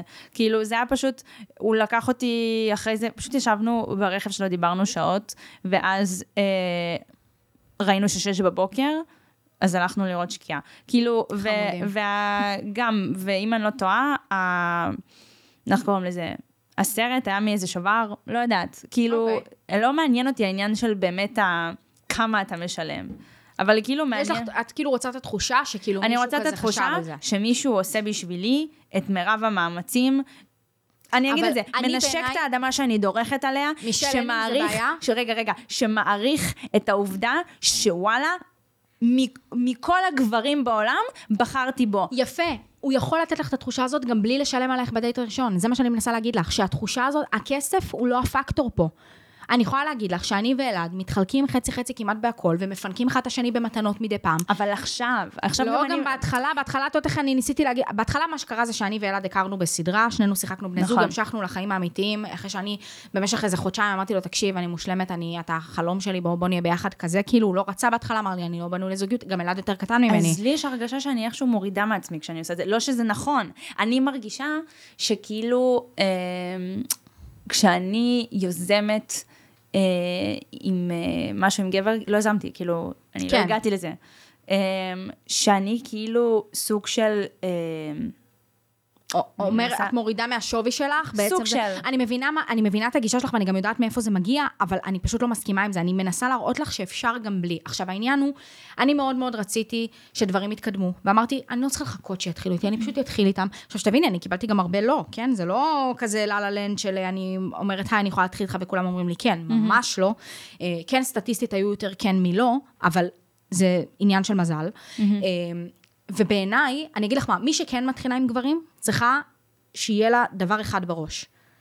שאם היא מקבלת לא, זה לא אומר כלום עליה. אבל יש לי את זה. אז אוקיי, לי- אז יכול, תקשיבי, זה לא עניין של חוסר. ביטחון אצלי, זה עניין להפך של אובר ביטחון, של כאילו... שאת כאילו אומרת, מי אני, שאני, כאילו, מי הוא שאני אתחיל איתו. לא, זה לא בקטע כזה, זה בקטע של כאילו... אני בן אדם שנותן מעצמי במערכות יחסים, אני בן אדם אה, שאוהב מאוד, אני בן אדם שברגע שאתה תוציא אותי לדייט, אני אעשה את הדייט הזה, הדייט הכי טוב בחיים שלך. תתאמץ. כאילו כזה. הכל אני מסכימה איתך, אני פשוט חושבת שהמאמץ הוא לא כסף. לא רק כסף, זה לא... אולי זה... אוקיי. תקשיבי, מבחינתי, זה חלק כותב- אם הוא מהמאמץ. כותב לי פרח מהגינה ומגיע איתו, והוא לא הוציא עליו שקל, לתחילת הדייט, ובסוף הדייט שנינו משלמים חצי-חצי, זה באותה מידה של מאמץ ו- ומסוגלות ולהראות לי שהוא, שהוא, שהוא רוצה, כמו אם הוא היה משלם. את יודעת מתי שילמתי על דייט ראשון? פעם אחת. נו. כשלא רציתי שיהיה דייט שני. יפה, אז קודם כל, קודם כל מעריכה אותך על זה, כל הכבוד, כי את לא צריכה כן. לתת לגבר לשלם כשאת יודעת בוודאות שזה לא מתקדם הלאה. כן. אבל בכל אופן, אז עזבי את הלשלם, כמו שאני פשוט חושבת שאם יש מישהו שאתן רוצות ואתן ככה מתלבטות ולא יודעות, פשוט תנסו במקסימום, לא, לא, להפסיד אתן לא יכולות להפסיד, אתן יכולות רק להרוויח. ואני חושבת ש... ברגע שאת עושה את הצעד פעם אחת, כאילו once עשית את זה פעם אחת, זה נהיה מה זה הרבה יותר קל בפעמים הבאות. וזה בסדר, את לא חייבת, אני רואה את הראש שלך כזה אומרת, אין סיכוי, אין לא, סיכוי, אני לא אין. סיכוי. אוקיי, אני פותחת את הדיון הזה כי בעיניי שתי הגישות נכונות, אין כזה דבר נכון או לא. אמ, גם נגיד אה, החברה שכבר דיברתי עליה, זה איזה בחור שהיא רצתה להתחיל איתו, אז אני גם אמרתי לה איך, למרות שאני בחיים לא אעשה את זה, זה לא קשור. נייס, אז יש לך אני את ה- פשוט כאילו, אני, זה סתם אה, בשביל אה, צופים וצופות בבית, יותר צופות, שכאילו שתי הגישות נורמליות, מה נכון. שאתן מתחברות אליו יותר. לגמרי, אין פה נכון או לא נכון, כן. וזה שתי הגישות בסדר, ואני חושבת שזה כן. באמת מה שכל אחת מרגישה, וככה יכולה, גם אפשר לנסות ול... אוי, כן. נתתי מכה למיקרופון, אפשר לנסות ולהתחרט. ולתת מכה למיקרופון. כן. אמ, אז ככה, הפרטנרים שלך היו מקסימים, אבל עכשיו באמת אנחנו באמת עם אלעד תורג'מן, אבל עד לאלעד תורג'מן היה צריך לעבור, לעבור עוד אחד ועוד אחד ועוד אחד. אה, לא להגזים. אה, נו, הבנת, נו, בסדר. כן. אה, והם, מה שסיפרת לי, אני, אני באמת, אני הייתי מתנזרת מזוגיות. אם אני הייתי את. לא, איך, לא הייתי מתנזר, אני אגיד לך מה. כן, אבל איך ממשיכים הלאה וסומכים שוב פעם על מישהו חדש? אז קודם כל, אני לא אשקר לך. אמ, ה- לסמוך על מישהו ו- ו- ולעשות עכשיו כאילו הכל ורוד וטוב לי עם אלעד בצורה שהיא אה, קומפלט, זה לא נכון, כי הצלקות הן שם, mm-hmm. והצלקות משמעותיות והן כואבות ומרגישים אותן, וכל פעם שנושא כזה עולה וצף, אלעד חוטף כאפה. Mm-hmm. עכשיו, כאפה במובן המטאפורי. כן, כן, כן, כן, לא לאלימות. במובן המטאפורי לחלוטין. אמ, ואני חושבת שכשהכרתי את אלעד, וכש... בכללי, כשמכירים פרטנר כשיש, שיש לו איזה שהם צלקות עבר, אם זה מילדות, ואם זה מזוגיות הקודמת, ואם זה מ, מניסיון החיים. אני חושבת שחלק מהאהבה וחלק מזוגיות והעבודה על זוגיות היא להבין ולקבל שהפרטנר מולך הוא בן אדם שונה ממך, שלפעמים יצטרך תמיכה אקסטרה. Mm-hmm. ואני כן מנסה לא להשליך את הדברים על הזוגיות הנוכחית שלי, אבל לפעמים הצלקות הן כל כך טבועות בתוכי, שזה קורה. החוכמה היא, בעיניי, היא להבין שזה בסדר ולתקשר את זה. להגיד Mm-hmm. לאלה, תקשיב, אני מצטערת שעשיתי 1, 2, 3, זה בגלל שעברתי 1, 2, 3. ואז הוא פתאום מבין שיש לזה בסיס, שאני לא סתם פסיכופתית, מתהפכת עליו משום אבל מקום. איך הגעת למצב הזה של בכלל, הנה, אני נכנסת שוב לזוגיות? לא, זה לקח זמן. זה לקח, יש פרקי זמן של שנה בערך בין כל זוגיות כזאת שסיפרתי לך עליה, וגם עד הזוגיות של אלעד. עם אלעד אני פשוט ראיתי משהו אחר, אני ראיתי פה איזשהו פוטנציאל אחר. הוא פשוט, קודם כל, אלעד הוא מאוד לא הסגנון בנים שיצאתי איתו עד עכשיו, זאת אומרת, תמיד הם היו כאלה סופר דוגמנים, יפיופים וזה, גם אלעד יפיוף ודוגמן, כן, חיים שלי, אבל הוא, הוא, הוא בטייפ אחר, כאילו, הם היו יותר דושים, יותר כזה, "אה, אני יכול להשיג את מי שאני רוצה. הוא וזה." עכשיו שיחק במתחם את הנרדי גיא החמוד הזה. נכון, חיים שלי. לא, אבל אלעד היה בו, היה בו קסם אחר, הוא- הוא, אלעד כובש בנוכחות שלו, הוא נכנס לחדר, נכון. והוא הוא כריזמטי וכובש, ואני מאוהבת קשות. אגב, לאלעד, אה, היה- כי יצאו כמה שירים, יצא עוד מעט. נכון, אני... אז- שהיא הפיקה. נכון, אני הפקתי לו עכשיו קליפ לשיר שנקרא אקסיט של חבר, הוא יוצא כל אלבום, כל האלבום שלו יוצא בקרוב, הוא נקרא קידום ממומן, וזה אלבום שהוא היסטרי. הנה, עשינו לו קידום בלי כן, קידום כן, כן, ממומן. הוא מורכב מפרודיות קומיות, אה, שכל אה, פרודיה היא בעצם בז'אנר אחר של מוזיקה, זה מדהים, אלעד גאון, אלעד באמת כאילו... איזה קטע, הוא לא בא לפודקאסט הזה, רק מדברים עליו כל הזמן. חיים שלי, אני לא יכולה, אני חייבת להזכיר אותו, הוא כבר חלק ממני, אנחנו כבר כל כך מעורבים בקריירות אה, אחת של השני, שזה... זהו, אני חושבת שבסוף. אני לא רק אשים את הלינק לאינסטגרם שלך, אני אשים את הלינק לאינסטגרם של אלעד. נראה לי, כולם ירצו לראות מי זה אלעד. מי זה אלעד? כן. מי זה אלעד? מי זה הבחור הזה? מי זה? אז כן, הוא בן אדם מדהים, ואם כבר מדברים אז גם תעקבו אחריו, כי הוא עם אחלה תכנים, זה אני עושה אותם, אז אה, כדאי לכם. אה, כן. מנהלת לו את הרשתות. יש, עכשיו אני רואה את עצמי שם במסך. בסדר, שנייה. שיר תתרכזי. כן. בקיצור, מה שאני אומרת, אה, רגע, יצאתי מהזה. אה, כן, מה שאני אומרת זה שצריך לדעת להתמודד עם הצלקות האלה ועם השריטות האלה, וזה לקח לי זמן להבין שכל עוד הערך העצמי שלי הוא גבוה ואני שולטת בו ואני יודעת שאני שווה, זה לא משנה מה היה. היו טעויות והיו הרבה טעויות לאורך הדרך, ובחרתי באנשים הלא נכונים, אני אומרת במרכאות, כי זה לא באמת בחירה, אבל אה, זה לא אומר שהבן אדם הבא הוא אותו דבר. זאת אומרת, לא בהכרח גם הוא יפגע בי. יכול להיות שכן. יכול להיות, לקחתי את זה בחשבון, אבל באתי חזקה יותר. ואני אהיה כנה ואני אגיד שגם היו לי יותר חומות ומחסומים ממה שהיו לי לפני. זאת אומרת, אה, כל... לומדים מכל מה כן, שעושים. לומדים, ולאט לאט את מקלפת את זה. זה כמו בצל, את מקלפת שכבה ושכבה ושכבה, בוכה קצת בדרך, אבל בסוף את מגיעה אה, לליבה והכל בסדר, וזה משהו שצריך לתקשר עם הפרטנר ולהסביר מה היה בעבר, וכל עוד יש תקשורת והוא מבין, ואת רואה שיש עם מי לדבר והבן אדם אינטליגנט, פותרים את זה וזה עובד. לא אגיד לך שהכל ורוד, לא אגיד לך שזה מושלם, לא אגיד לך שזה לא יושב עליי, יושב, יש צלקות, מתמודדים איתן, אה, והזוגיות מאוד חזקה בזכות זה. זה בטוח אני יכולה להגיד. לגמרי. אה, באמת, זאת אומרת שהזוגיות חזקה, והיא חזקה, אני רואה את זה מהצד. אה, ויש עוד אספקט שהיא חזקה, למרות שלא תמיד זוגיות, כאילו, יש אה, מערכות יחסים שלא עומדות במבחן הזה כביכול, וזה עניין שהתוכן שלך, חלק מהתוכן שאת מעלה, הוא מאוד, קשוח. אה, לא, הוא מאוד אה, חשוף. גם אם נכון. זה בחזייה ותחתונים, שאגב, גם אני מעלה תמונות בבגד ים, ברוך השם, וזה. איך הבן זוג שלכם העניין? לא מהבחינה של למה, כאילו, איך זה לא מפריע אני. אגיד לך על זה חד וחלק. זה לא מהעניין הזה. זה לא משנה איך הבן זוג יגיב. בול. דאם, מקיף. זה לא רלוונטי. זהו, זה מה שרציתי להתעכב עליו, כי את יודעת, אני סיפרתי לך את זה, אבל אני גם אספר את זה לצופים. היה לי, הבן זוג הראשון שלי, הוא היה מדהים. מדהים מכל בחינה. מ- במזל שהוא היה הראשון. שם את הסטנדרטים הכי גבוה של איך להתייחס לאישה, הכל, הכל, הכל, הכל. דבר אחד, אובר רכושניות ברמות. ש... זה רעיל, זה ש... קשר רעיל. שהייתה רעילה קצת. עוד פעם, הוא היה מצוין, זה לא משהו שהיה too much, אבל היה אישיו. עם uh, תמונות בבגד ים, במיוחד התחת, שגם לא היה לי בכלל בגיל 15. הייתי רקדנית, הייתי הקרש הכי גד... כאילו גבוה שתראו. אה, אז גם לא היה שם מה לראות, אבל בסדר. ואני זוכרת, היה מקרה שהייתי בחופשה עם אה, עוד משפחה, עם המשפחה שלי ועוד משפחה, ולמשפחה הזאת יש את החברה שלי, שצילמה סטורי כזה של כאילו כזה תראו את הנוף את הכל, של המלון, ואני בדיוק כזה שוכבת על בריכה, אה, שוכבת בבריכה על מזרן, עם הבטן על המזרן. זאת אומרת, כאילו, התחת שלי איכשהו נכנס כביכול לסטורי הזה. עוד שנפרדנו מהסטורי הזה, את מבינה את זה? עוד לא שנפרדנו, זה לא תקין.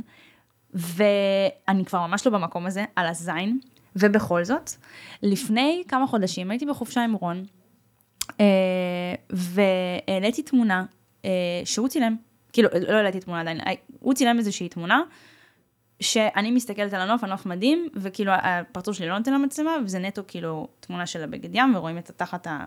שמאז כבר נהיה תחת. ואמרתי לו, אתה מרשה לי להעלות את זה? ואני כזה, "אה, למה אמרתי לו את זה? אתה מרשה לי? הזוי. אתה מרשה לי? זה הלך בתת מודע. אז זהו, ואני כזה, ישר לקחתי את זה בחזרה, והוא גם, התגובה שלו, ברוך השם, אמר, מה זאת אומרת מרשה? זה ש... כאילו, זה שלי, וכולם צריכים לראות כמה בר מזל אני. שזה התגובה. זה גם לא של- שלו, נו, כן, כאילו בואי. הבנת, נו, אבל בסדר. כן. זה שלי בקטע של כאילו, איזה מזל, כן. שהדבר הזה, כאילו, איתי. back to what we said. כן. סתם, לא, אבל... אה, אז זה לא רלוונטי מה הבן זה זוג לא אומר. הוא רלוונטי, יכול גם אם להחליט... הוא היה אומר לא. נכון, הוא גם יכול להחליט שזה לא מתאים לו ולצאת מהמערכת יחסים הזאת, אבל הוא ביי. לא אומר לך מה לעשות. בול. אף אחד לא אומר לי מה לעשות עם הגוף שלי ועם הבחירות שלי ועם מי שאני.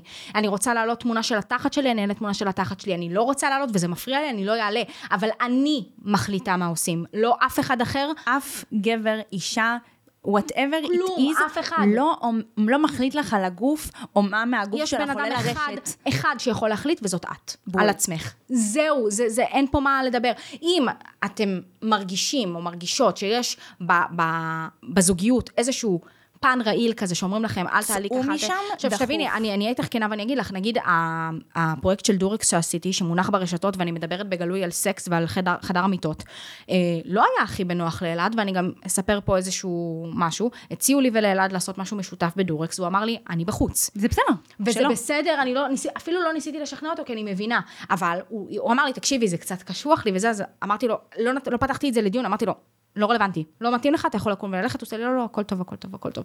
כאילו, הוא ישר לא, הבין, זה שלו שהוא לא גם יעשה את מותר זה. לו לשתף שהוא מרגיש עם זה קצת פחות בנוח, אני מבינה. נכון, לגמרי. זה בסדר, אבל אין לו את הזכות להגיד לי לא, לא לעשות, מרשה. והוא גם לא עשה את זה. לא מרשה, נכון, אין דבר כזה. לא מרשה, לא אני מרשה לך להיות. איתו בזוגיות. זהו, נכון, ביי. זה הכל, ואנחנו, וגם הנושא הזה הוא באמת חשוב, כי אם זה, זה מתחיל בתמונות באינסטגרם, וזה נמשך לאיך את מתלבשת ברחוב, נכון. וזה ממשיך לאם תדברי, ומה תעשי, וזה מחמיר ומחמיר ומחמיר, וזה הופך לאיזושהי אובססיה בנושא שהוא לא קשור אליו או לאף אחד אחר, חוץ מאלייך. לגמרי. את יכולה עם עצמך, אם יש משהו שאת עושה ואת לא מרגישה איתו 100% שלמה, תחשבי פעמיים. אבל אם את שלמה, אני יכולה להגיד בפה מלא שאני שלמה להציג את עצמי, גם ערומה אם צריך באינסטגרם. אין, אין לאירוע. מבחינתי איזושהי אגב, משמעות. זה לא קריאה לעידוד של תשימו את עצמכם ממש לא. ערומות. מה שמרגיש לכם בנוח, זה גם לא חייב להיות כאילו... אה, רק ערומות, אה, מישהו לא מרשה לכם, כאילו, נכון. או מנסה לא להרשות, זה יותר במובן של אין כזה דבר, אני לא מרשה לך. נכון. אין כזה דבר, גם אם זה... גם אם זה לי- מכוונה טובה הייתה לי ובשבילך. חברה, הייתה לי חברה, אמ, שהבן זוג שלה תפס אותה ממצמצת לאיזשהו כיוון, לא יודעת. ממצמצת, כאילו, והוא פירש את זה קריצה. כקריצה, לא יודעת, מצמצה, היא אפילו לא שמה לב שהבן אדם הספציפי הזה כן. עבר. אה, ו- וזהו. וזה נגמר. העולם כאילו. לא, לא נגמר שם. אחרי זה נגמר, ברוך השם. אבל כאילו, אין כזה דבר שמישהו אומר אגב, לכם אני- דברים כאלה. אני רוצה גם להגיד, אני אישית מעלה תמונות חשופות מהמקום של, אני רוצה להראות שגם במידה שהיא לא הנורמה שהציגו לנו, אפשר לעשות את זה, כן. אבל גם אם אין סיבה, וסתם בא לכן להרגיש טוב עם עצמכם ולהעלות תמונות, אתן יכולות. אני עושה את זה. אני מעלה תמונות, כי וואלה... כי את שווה ובא לך. ממש טוב בבגד ים. היה לי גם, אני אשתף, בעורדים עם כוכבים, אני אף פעם לא הייתי בחורה מלאה בחיים שלי. בתקופת רוקדים עם כוכבים ירדתי מהגלולות והייתי קצת יותר מלאה ממה שהגוף שלי בדרך כלל. וברוקדים עם כוכבים יצא שרוב הבחורות, אלוהים שישמור כמה הן רזות, בסדר? אז ביחס אליהן, כשאני מטר שבעים ושתיים, זאת אומרת, הרגשת גבוהה- שמנה. לא, לא הרגשתי שמנה. אה, ביחס אליהן, כשהייתי הבחורה הכי גבוהה בקאסט, כן, נראיתי יותר גדולה. ואז אני הולכת ברחוב, ואומרים לי, וואו, הייתי בטוחה שאת ממש גדולה, כאילו, בטלוויזיה. וואלה, מחמיא לי. זה אומר שמישהי ראתה, ואומרת, אוקיי, הן לא חייבות להיות סופר רזות. ועוד פעם, אני לא, אני לא מלאה. אז כאילו... ה- איזה כיף שאמרת, וואלה, מחמיא. לי. וואלה, מחמיא לי. זה אומר שמישהי ראתה ואמרה שיש עוד מבנה גוף, גם יש לי מבנה גוף ספורטיבי, הכתפיים שלי הן מאוד רחבות ביחס לאישה, אין לי את ה-90-60-60, אני יותר מרובעת, ווואלה, ש- אני מרגישה שוות עולם. ואני מעלה את זה גם לא רק בשבילי, אלא כי זה אומר, כי זה אומר שיש מישהי, אחת מספיק, שראתה ו- ואומרת, אוקיי, זאת אומרת, זה לא one thing. נכון. זה מהמם, והלוואי וגם, אני לא יודעת מה קורה עם העונה הנוכחית של רוקדים, אני מתחילה אותה מחר, אמא. אבל קודם כל בהצלחה. אה. הייתי שמחה שהיו מביאים, אני לא יודעת אם יש, אבל אם יש רקדניות שהן קצת יותר מלאות, תביאו. אני לא יודעת אם יש פעילות, כאילו, כן. אה, נטו פשוט כי אתה, גם ברוקדים כוכבים, אני הרזיתי במהלך העונה הזאת איזה שש קילו, מטורף, כי אתה פשוט בטח כל הזמן, חזרות של החיים. כן, אתה כל הזמן בחזרות, אני לא חושבת שזה פשוט, מטורף. יש כאילו, אלה שבאמת פעילות ומסוגלות, אני רק אגיד אבל שספורט אה, לא, לא תמיד, קשור. לא תמיד קשור, כי אני יכולה להגיד לך, הרבה, הרבה אנשים אומרים לי על המשקל, את, אה, לא את לא בריאה, את לא בריאה ואת לא עושה ספורט. מישהו כתב לי, אני חייב לשאול אותך, למה את לא מתאמנת? מתאמנת שלוש פעמים בשבוע, מה אתה רוצה ממני? כן. מה זה את לא מתאמנת? אני מתאמנת כל חיי. לי אישית יש גם איזושהי בעיה גנטית, אז קצת, את יודעת, זה לא ניכר, אבל זה לא אומר שאני לא בריאה. הבדיקות דם שלי תקינות, הנה בדיוק אתמול הגיעה תוצאה. תקינות, אני תמיד עושה כל תקופה. הכל מושלם. זה לא אומר שאני לא בריאה. זה לא אומר, נכון ששומן בכמויות מאוד מאוד מאוד גבוהות הוא לא בריא, ויש דרכים לטפל בהם, וזה בטח לא מתגובות ברשת, זה הולכים לאיש מקצוע שיודע לעשות את זה נכון ובריא בלי הפרעות אכילה, אבל זה לא אומר כלום, וגם אפשר לעשות ספורט ועדיין להישאר במבנה גוף מלא. זה קורה, זה קיים, לא צריך להסתכל על זה כ- כמשהו שהוא חייזרי, זה קורה. לגמרי. טוב, חיים שלי, אני כל כך שמחה שבאת לפה ושיכולנו לדבר על הנושא הזה, כי זה פוגש אותנו והמון אה, נערים ונערות, לא רק נערות, בגילאים, כאילו את בת 26, אני בת 21, זה פוגש אותנו, זה פוגש אותנו וואי, היום. אני שכחתי שאת בת 21.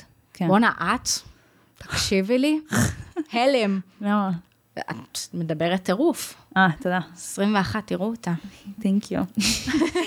יצא לי 21.